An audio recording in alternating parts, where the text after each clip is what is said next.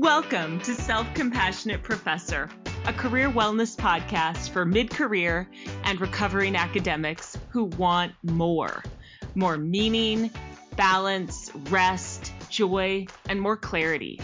Our motto here is no regrets. So glad you're here.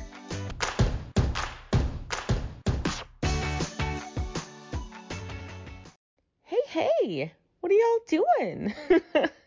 I'm Danielle De La Mare, and you are listening to episode 101. And I am talking to Dr. Eliane Boucher in this interview, where we touch on a lot of important topics from the mental health of professors to making the decision to leave academia to different types of support that academia can put in place for parents and specifically for single parents.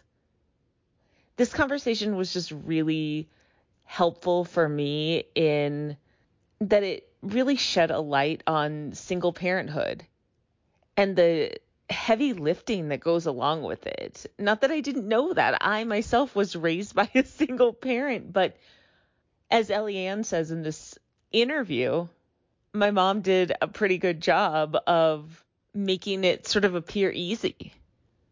And, you know, I'm a mom now and I know how hard it is. And I think about that all the time.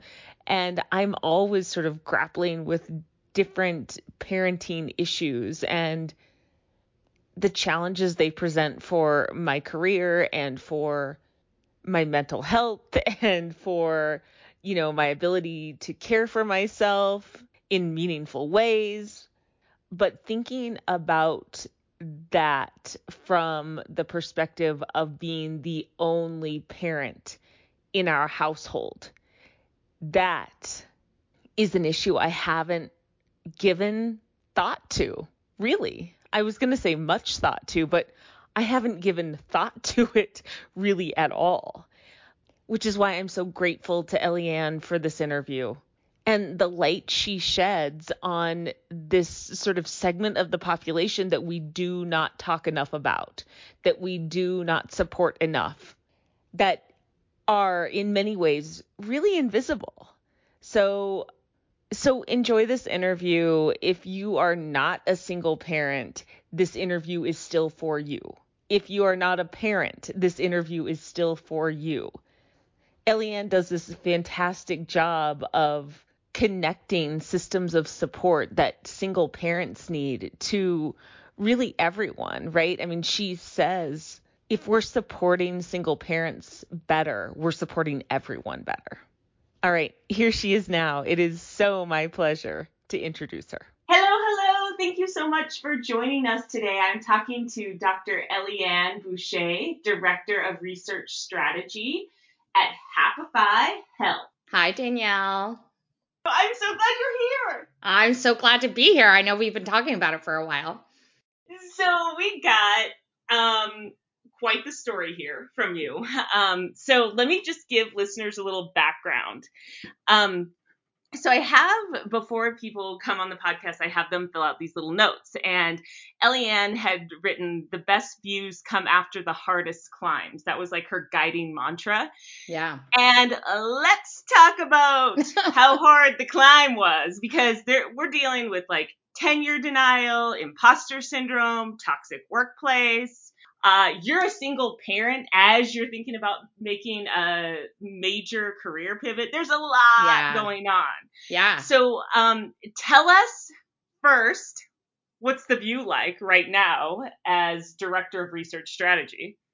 The view honestly i think i'm not quite at the top yet right like if i think about like have i reached the summit i think in some ways mm. i don't mm. want to call it the false summit because you know like i'm a hiker too so you know this is part of the reason why the quote means so much to me um, the false summit is like when you're tired and you're like i made it to the top and you're like ah crap i got more to go so it's not ah. it's not a false summit it's like a nice resting point you know where sometimes you're hiking and you get to a point where like everything opens up and you get to just like sit down and have a snack and some water and just take in this like really beautiful view. Mm, And that's Mm. kind of where I feel like I'm at now. Like I worked really hard to get where I am and I'm at this like comfortable resting point where I just get to kind of it take in the scenery, enjoy what's happening right now and kind of feel like I did a lot to get here and this was where I was supposed to end up.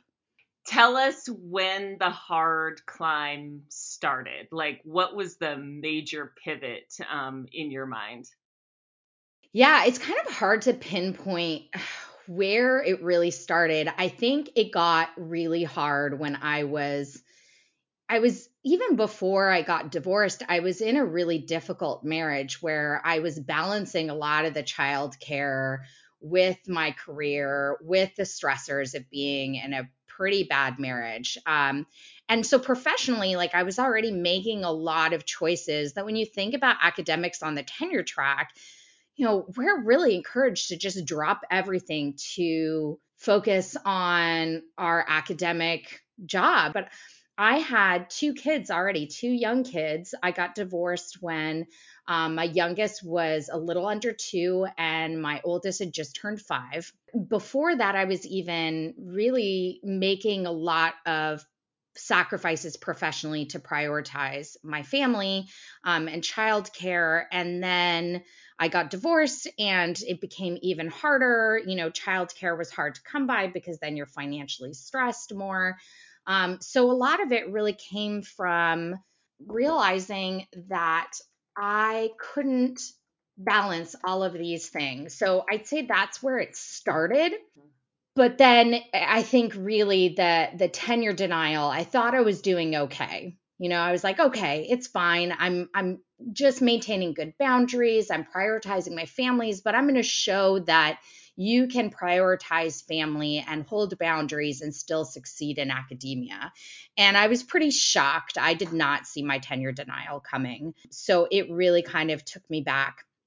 And to kind of add insult to injury while I'm coping with that of like, well, crap, now what do I do? I've been at this for 10 years. I'm a single parent. How, you know, this risks my custody. How am I going to support my family?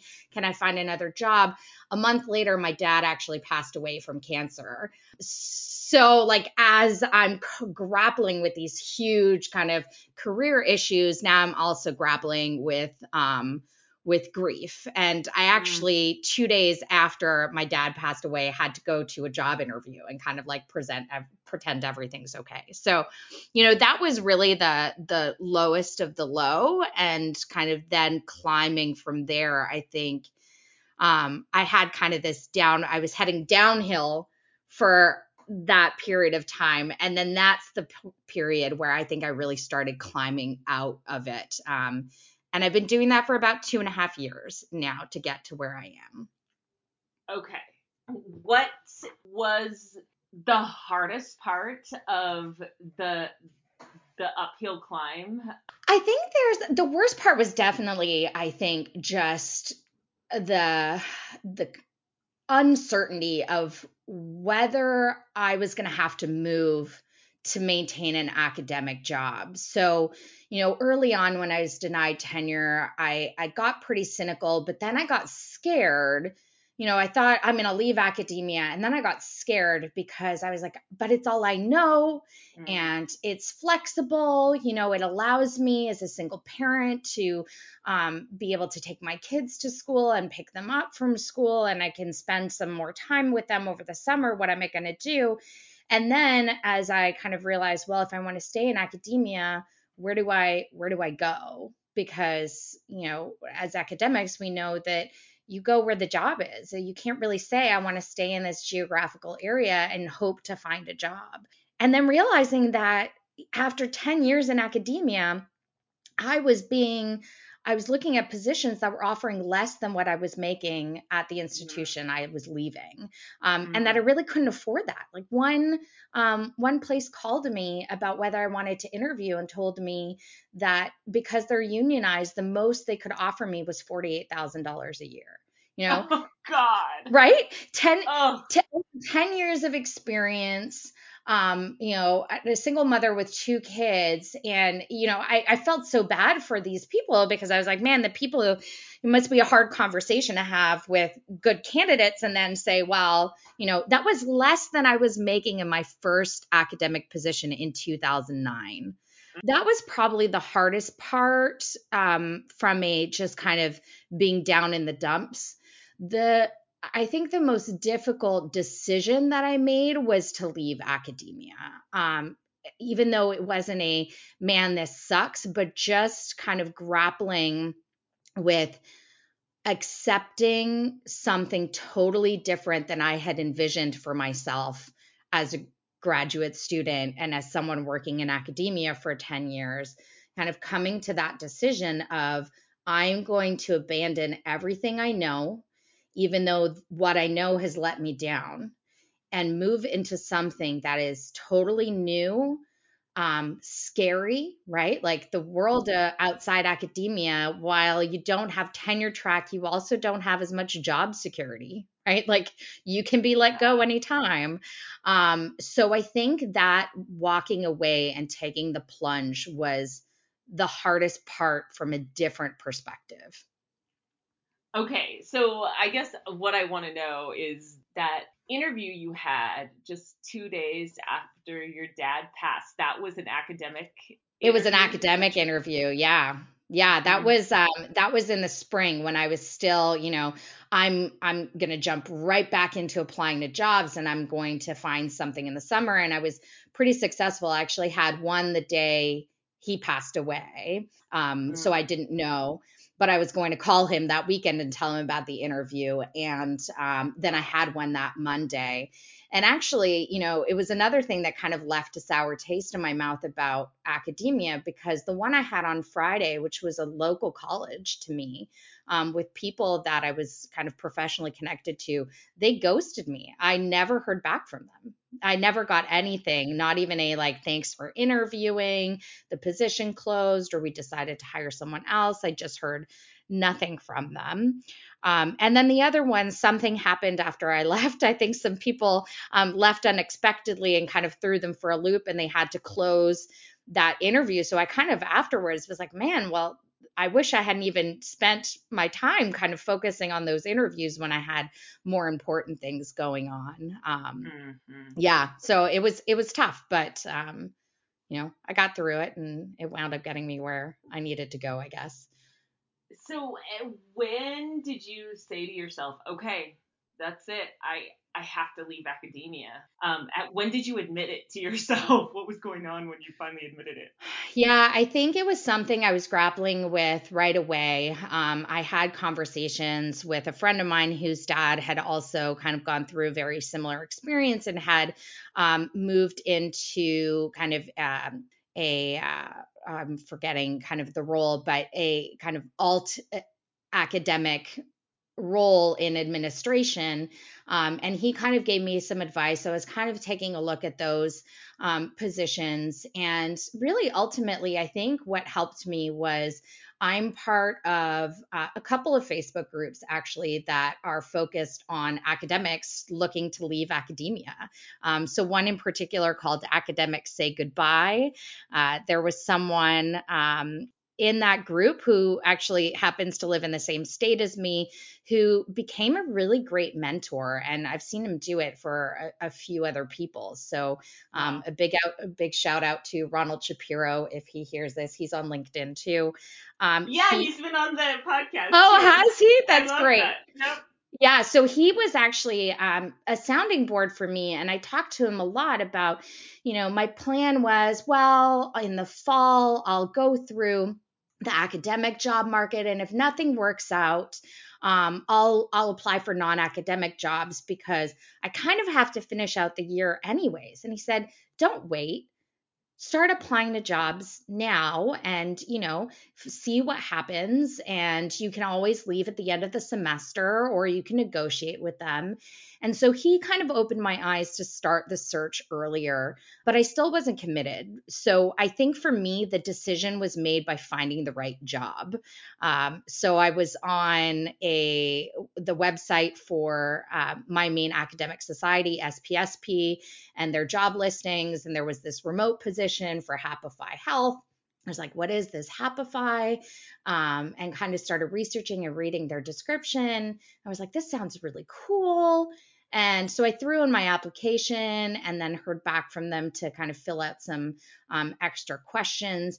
And then it really hit me when I was interviewing with um, the chief science officer, Acacia Parks, and she asked me, like, why why are you looking to move out of academia into industry? And I did this thing that, you know, when you're in an interview, you don't want to lie, but you you tell people what they want to hear in a way that's true. Um, so I started doing that, you know, like, well, you know, I'm kind of bored. It's, you know, it's been 10 years and I teach the same classes and the students change, but they largely stay the same. And as I was answering, I had this like epiphany of, whoa, this isn't just about being you know, upset about my tenure denial, I really am bored. I'm bored. It's not mm.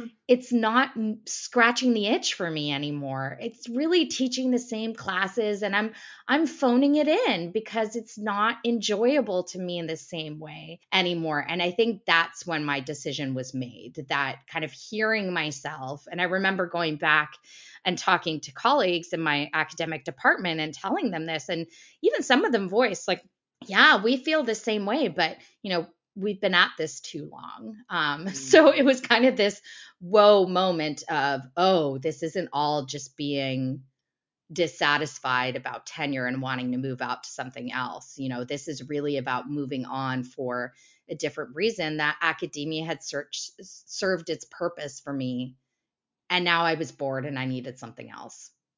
Okay, so are you um, getting the something else you needed back then? Are you getting it now in in the position you're in?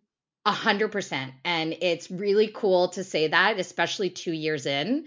Um, but I think for me, I mean, part of it is sometimes I have these moments. I'm like, man, this was where I was always supposed to be, but like these jobs didn't exist when I was graduating from my PhD. Like they just wasn't really there or we didn't talk about them.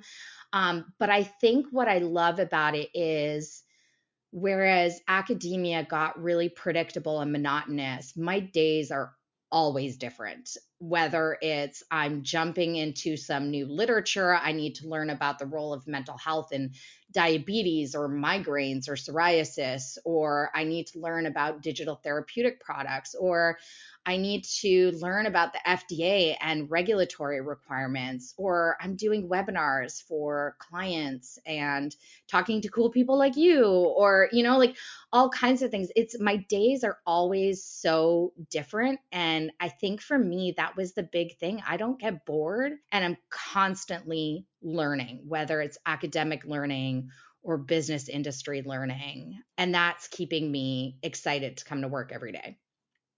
Okay, and I want to ask have you had some sort of insights about mental health in academia since you've been doing this work, or, or was that what your work was about in academia? I'm, I'm just curious about the mental health academia piece. Yeah, I mean, so the interesting thing is I come from social psychology, but a lot of my work had always been focused on aspects of mental health as they related to close relationships and social interaction. So I'd done research with depressive symptoms and social anxiety and uncertainty, but never kind of in a clinical realm about treating or managing depression. Um, mm. And that was actually something I thought was really cool about this job that I was applying to. Which you know, the the funny thing I joke about now is the job I actually applied to was to be a writer. Um, so I applied to basically write papers for Happify. And then because they were a small startup, I quickly started designing studies and running studies and um, starting to participate in client meetings and um, other kinds of internal meetings. But the idea that I could work on research that helped us learn how we can address mental health, particularly in an accessible and scalable way, was really interesting to me because it felt so impactful. It felt like such a great way of having a positive impact on the community in a way that my academic research could never do.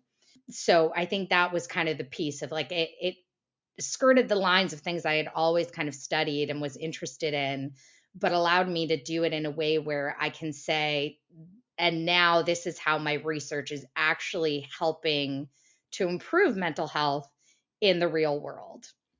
And I guess the question I'm I'm wondering about is um, do you have some ideas that maybe you didn't have before after having done your work after having doing done this work at Happify about like things that could actually be really useful in academia to improve overall mental health because it's a big problem in yeah. academia and I'm wondering if you've thought about that at all. I think, and it's not so much like the actual work I'm doing at Happify Health, but more so being in a very different work culture and seeing how in industry in particular like i don't know if in government jobs and you know hospitals if they care as much but in companies like mine there is a big push to have positive company culture. Um, a lot of companies like ours are implementing wellness initiatives. I actually helped spearhead um, our wellness initiative. Um, so I've just witnessed kind of people whose entire job it is to think about how to promote well being among your employees. And then part of what Happify does, like one of our markets, is actually to be a product that people offer to their employees too to help promote wellness. And it, when I look at academia, it's one of these interesting environments where I don't think anyone is really paying attention to how professors are doing. Mm-hmm.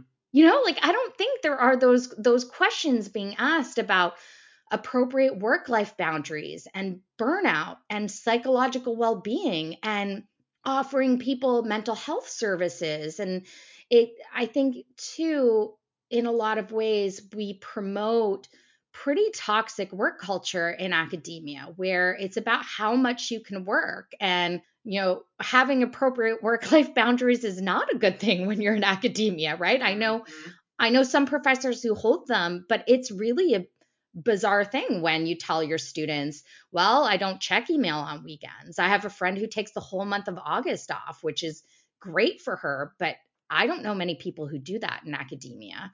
Um, so I would say that that to me is like the biggest thing that academia and the administrators in academia in particular really need to start taking a look at is there is, I think, a growing discontent among academics that they are not paid adequately, particularly when you compare it to other kind of areas um, like industry or hospitals.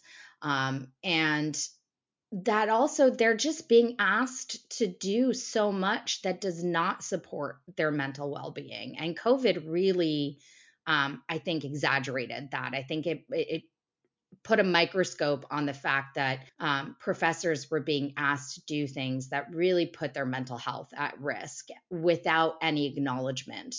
And I think that's the biggest place that if academia really wants to improve things, kind of addressing the work culture, I think is the number one priority. Okay, so I have somebody I talked to um, a few weeks back who said she feels bad leaving academia um, specifically her academic department, because she feels like she's like jumping ship and leaving people who she loves and cares about to just sort of flail and mm. she can't be there to support them anymore and she can't be there to anchor them anymore and it feels really irresponsible and hard. And I'm wondering, did you have any of those feelings? Um, I mean, I, I guess the circumstances weren't right. You know, I mean, my hand say, was forced but... a little bit, but I guess what I would say to that person that you talk to is the same kind of thing that we tell parents, right? Like it's the the same kind of advice of you can't pour from an empty cup and I I actually think that the best thing we can do to help existing academics is to leave and for mm. a couple of reasons. One, um, the more we show that it can be done, you can be successful, you can be happy, it means that the ones who really are academia is no longer where they should be. They see an out. And I don't think that was true five or six years ago. Um, I think it's been really important to see groups like Academics Say Goodbye come up or presence on LinkedIn. And I, I follow a couple of people who are really vocal about it too to talk about the process and how much they like what they're doing now and how fulfilled they feel. But then the other part of it is even for the people, because I think there are some people where academia is their passion and it, it's not something that they've just grown bored with, but that they're just unhappy with how they're being treated and how academia is not necessarily um, a great work culture. And by staying and kind of accepting the position that we're put in, I think doesn't make universities start to realize that there's a problem. Um, mm-hmm. Um, they've always had a glut of applicants and been able to choose people, even with poor salaries and poor conditions. And it's about time that changes because, you know, again, like in industry right now, it's hard to find people. And so, what are people doing? They're sweetening the pot. They're making benefits mm-hmm. better. They're increasing pay. They're, you know, really kind of trying to work with people. They're courting people. And I think academia has never been in that position. They've never had to mm-hmm. think, oh crap, what if I can't find the next professor? Or they hire a bunch of adjuncts at, you know, really shameful pay most of the time. They get mm-hmm. people to teach five courses on contracts. Um, those people are still living below the poverty line a lot of the time. And they just know that there are people who need this. So I think until we show people there's a different way and we we start to turn the tables where the universities start to feel like they need to sweeten the deal to get people to come it's going to be a problem because the reason why they pay business people as well as they do is they know they have a better deal by going into industry, right? Mm-hmm. And a lot of us in other academic professions, we don't have that that luxury of saying, well, I could go over here and make this much and have these conditions, but if so you have to make it really enticing for me to come and work for you. And I think it's about time we get universities to start seeing other professors that way too. Oh my gosh, 100%. And one of the things I'm thinking about is um, the parenthood piece. Right. Um, where you're like, I was doing my best to, you know, take care of my kids, and I had basically full responsibility of childcare, even though I was married. And it was really, really, really hard. And I wonder how uh, much support you got, like even just emotional support from colleagues. And like, did you have any support systems within the institution? I think on the surface, people were really supportive, particularly when I got divorced. Um, but in practice, people were not really supportive. Um, mm. So, a mm. really good example of this was I was leading a committee that um, helped organize events for students. And we had kind of a monthly event. I can't even remember what it was called. We had some snappy title for it, where basically we brought in speakers. I got former students to come and talk. Um, and we held this kind of in our our school, you know, pub of sorts. And um, it was always in the evening. And I was a member of four on that committee, the only single parent. Um, two of the other committee members were also junior faculty members um, who with kids, um, but partnered, and another one was was not attached, um, either married or with kids. And other than when I was on pre tenure sabbatical, where the other female um, committee member took over hosting all of these events. I hosted every single one. And I asked for other people to step up, but I would have other people tell me that childcare was a concern. So, uh, uh you know, which, like, on that one hand, you're like, yeah, I get it. But then, you know, you're also like, but, you know, I have to bring my kids, which is what I did. I, I uh, often brought my kids to those events, and my students loved it because my students kind of knew my kids and um, they had a great time with them. But professionally speaking, it's not a great idea. Um, there was also a time where um, we hosted every semester a undergraduate student conference for our department and um, it was after school so i brought my kids and my students were so excited one of them a group actually asked my oldest son to introduce them um, you know mm-hmm. so the students expressed no problems but my kids are not you know i know my kids my kids are not the kinds of kids that should probably go to these things but um, whereas other faculty members were allowed to bring their kids no problem i was actually pulled in later and told that um, it couldn't happen again. Um, so wow. you know, and and truth be told, our university actually had a policy that they didn't really enforce, but was there in writing that children were not allowed on, on campus, which I don't think is unique. Um, I think actually, mm. if you look at a lot of institutions at the the kind of fine print in faculty handbooks, a lot of them say that kids are not allowed on campus. So mm. um, I think there was a lot of kind of talk about being supportive, but when the the rubber hit the road, there was no support. Um, and then you add on to it that I was displaced from family. I moved for a job and had no one in the area. So, you know, it it was it was really really tough to kind of balance the two things. And I don't regret my decision to prioritize my family because that's a moment in time that I never get back but I do think that it was part of the reason that if I had had a partner at home that stayed with my kids all the time and I missed out on a lot of their things, I pro- it may have been different what turned out in terms of tenure.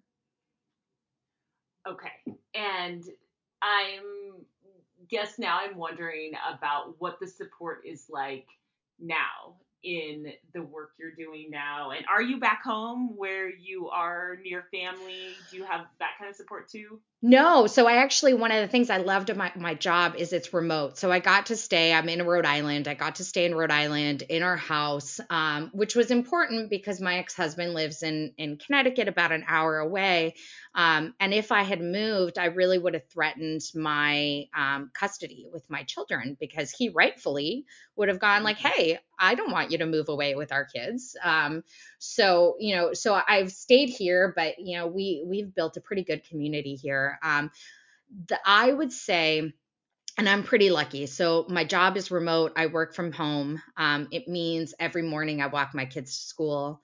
Every day I block off from three o'clock to four o'clock off on my work calendar. Um, and that's something I can do. I can just block it off and I go pick up my kids from school. We hang out at the playground for a little bit after. Um, and it's still really, really tough. I'm not going to lie. I think it's always tough as a working parent and it's extra tough as a working single parent. But one of the things I was really surprised by was I had always assumed academia gave me more flexibility. And what I'm actually finding is that I have more control over my flexibility in the work that I'm doing now, particularly working from home. So, a really great example is before COVID, even before the whole COVID mess and kids at home and all that kind of stuff, my youngest son went through like a month where he was just had these symptoms that kept him home so much. And I thought about it because it was my first semester not teaching. And I thought, man, if he had been sick, he was at home one whole week. And in the past, when I was teaching, I would allow myself to cancel one class per course that I taught, um, whether I was sick or my kids were sick. And I thought, what would I have done? I wouldn't have been able to go in for a whole week because I couldn't have brought him in with me. Whereas now he, you know, like he got to lay down and watch TV and kind of relax, and I got to keep working. So I could do full work days and go and check on him in between meetings. Um, but also, I can block off time to go take my kids to the doctor or um, I'm three blocks away from our school. So if I get a call from the school nurse, I can run over and go pick them up. So it's really been interesting that while I think I don't have as much flexibility in setting my schedule and I don't have the summers where I'm not teaching, the flexibility that I've gotten in terms of the control I have to to take specific times off, um, to take vacation when I need it, and to be able to work from home has really been helpful. And the other thing I'll say too, um, I mentioned kind of the wellness initiative that I helped spearhead with some other folks at my company. It was one place where, because again, there was, I think, more of an emphasis on making good company culture, I could voice my opinion as a single mother and say, mm-hmm. here are some things that make my job really challenging. And these are the ways that things can help. Um, things like helping to cover childcare for work related travel. That's a massive expense for a single parent without any support nearby because you have to arrange for overnight childcare and extra childcare, and that stuff's really expensive. Um, and in academia, you, unless you have grants, you really don't have a lot of funding to help you with conference travel and everything. So um, I think there's been really surprising and creative ways that I found my job makes it a little bit easier. Um, even though it's still, I'm not gonna lie, it's still it's still tough. My kids mm-hmm. watch a lot of TV while I'm in meetings, you know. mm-hmm, mm-hmm, mm-hmm. I hear you. Um, and, and and I know you said that this whole like single parent thing um, is something that that you know is stigmatized and people kind of try to hide how challenging it is and I wonder if you could um, I don't know, speak to that a little bit so yeah. that we can, like you said, normalize single parenthood a bit. Yeah, yeah. I think you know it's it's one thing i'm i'm one of these people who just kind of lives out loud and lives my truth and so you know i'm i'm not the person who necessarily hides it but i have noticed that you know professionally you you worry about people thinking about being a single parent as a negative, particularly because I think oftentimes, um, compared to some other things that we deal with, people see single parenthood as a choice. Um, so they almost kind of see it as, you know, we've we've created this situation for ourselves, and then I think we we feel this need not just professionally, but I think especially professionally because the risks are so much higher um, to look like we've got our shit together. You know, like we, I, I, I have this wonderful virtual community of single academic moms, and we often talk about this fact that we seem we balance these plates and spin these plates so well for the outside world that that people don't really see how difficult it can be and i think we partly do that because we feel like the expectations are so high for us so you never want to be the person who looks like your single parenthood is making it so you can't travel to a conference or you can't teach that class mm. or you can't make it to that meeting. And um, i think it means that oftentimes we wind up kind of getting doubly punished because we're trying to do it all and we just can't. And so it winds up coming out in other ways. And then people don't really understand and it looks like we've failed or we haven't tried hard enough. Um, so I think it's been really important for me to, even at my current company, to just make it really obvious to people. I'm divorced. I'm a single parent of two. These are the ways that it's challenging for me. There's, you know, I, I visibly block off in my calendar that I'm leaving to go pick up my kids. Um, and I think the more we do that, the more I'm also allowing for other people who might have lower status roles, um, more mm-hmm. junior folks who might not feel as free to be able to express themselves so that we start to just get people thinking about it because I think people forget.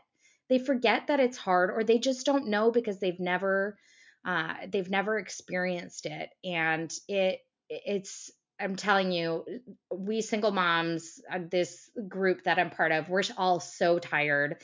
You know, I think all mm-hmm. parents are tired, especially after the past two years. But um, we are all so tired and we often feel invisible. And I think it's really important for people to be vocal and visible so that we make this whole community less invisible and get people mm. to start to think about how to help us in ways um, that they might not necessarily realize.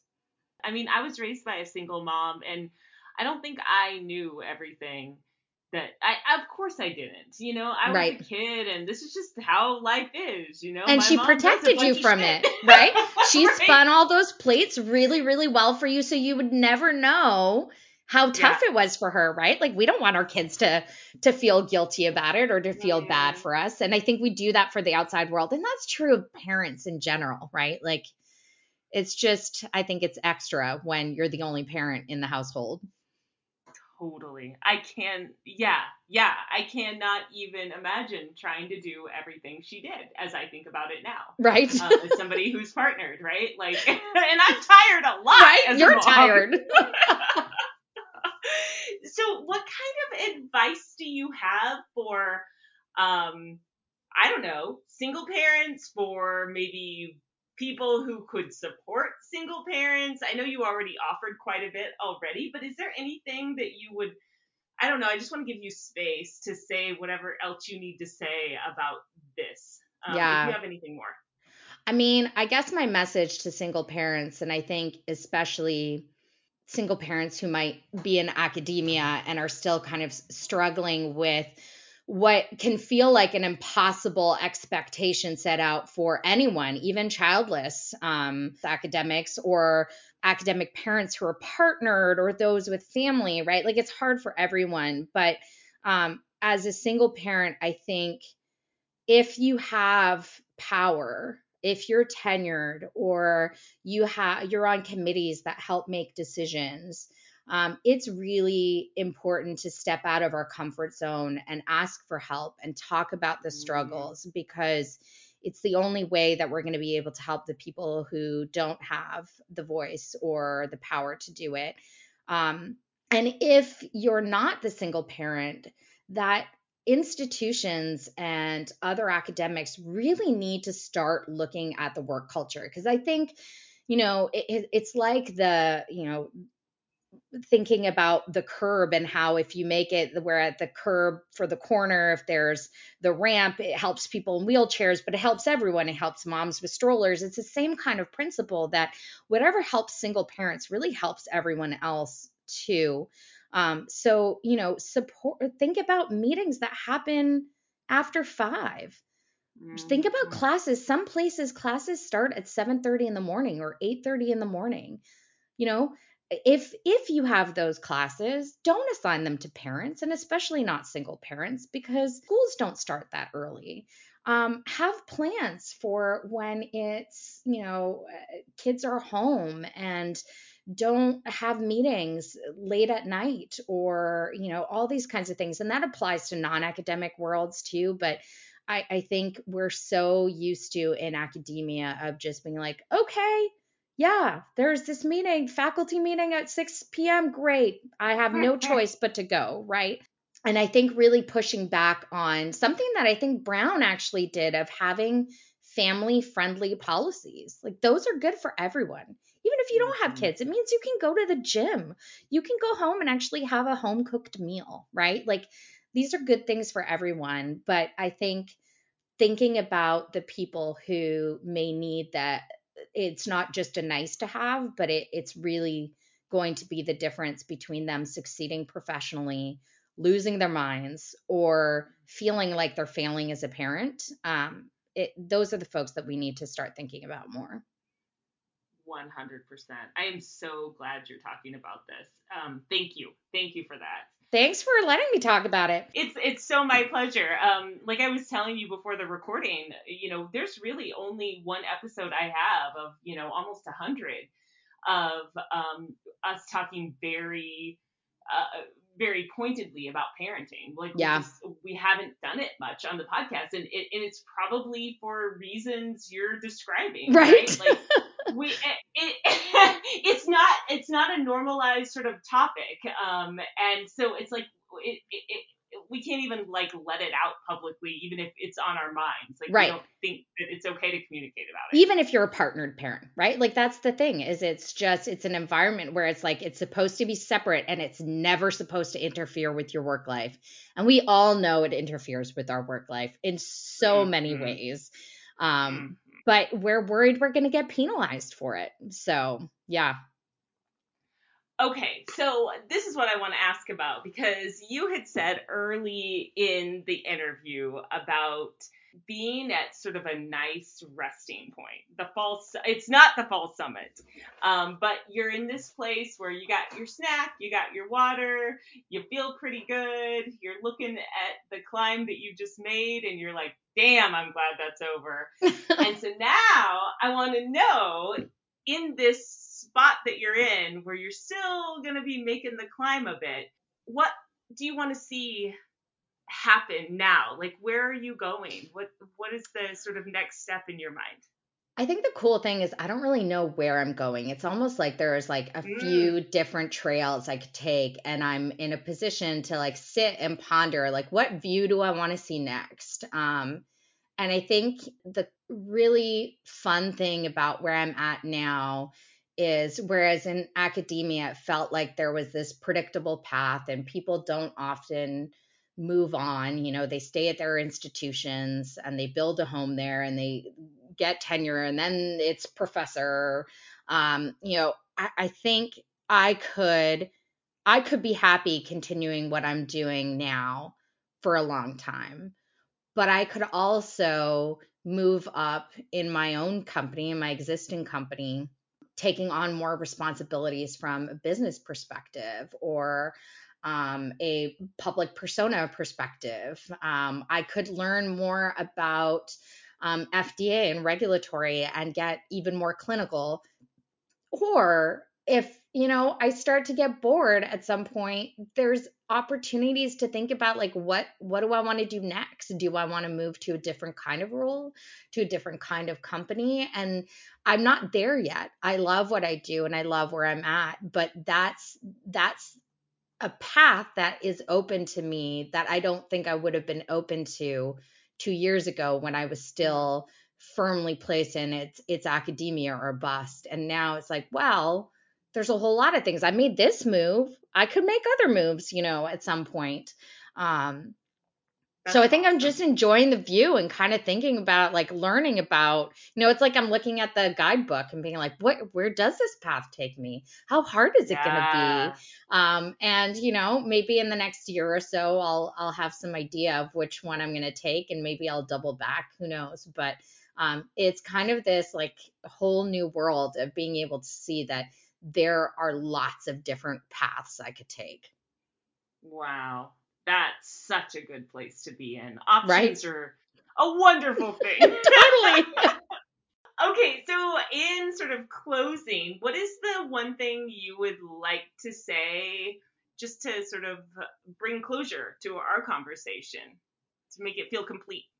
I guess I would say um, to anyone listening who may have been interested in this podcast because of kind of the the lived experience that I've had, and it's something that I said um, on LinkedIn when I celebrated kind of getting my director role, is um, that if people are kind of not happy with where they are and fear of the unknown or the different is keeping them where they're stuck um, to not be afraid to jump off the hamster wheel. Mm. That I think when I look professionally, but also personally, part of the reason it took me so long to get divorced was the same kind of principle this like fear of what the the different would look like. What would my life look like once i was divorced? What would my life look like if i left academia? All these things. Fear is such an important thing and uncertainty is can be just as debilitating as fear. But we can redefine ourselves whenever we want we're capable of it and we can do amazing things and sometimes being willing to take that step off the hamster wheel and have the courage to redefine yourself lands you in a place that you never dreamt you could be but you realize was where you were always supposed to be That is such a great note to end on. if people are interested in connecting to you, how can we do that? So uh, people can definitely find me on LinkedIn. Um, so I'm on LinkedIn under my name, um, Eliane Boucher, and I'm uh, I'm happy for people to reach out to me by email too. So um, people can email me at my work email, which is Eliane at happify.com. I'm happy to talk to people, and as time permits, I'm always happy to connect with people offline, whether it's messages or Zoom chats. Um, my time doesn't always allow for it, but I'm always game to kind of talk to people who are thinking about an alternative path. Um, I'm happy to talk about my story and my experiences. Wonderful. Thank you so much. Thank you, Danielle. Thanks for listening to Self Compassionate Professor. Find me on LinkedIn at Danielle De La Mare, on Twitter and Instagram at Danielle SC Prof, or schedule a free coaching consult at selfcompassionateprofessor.com. Be well.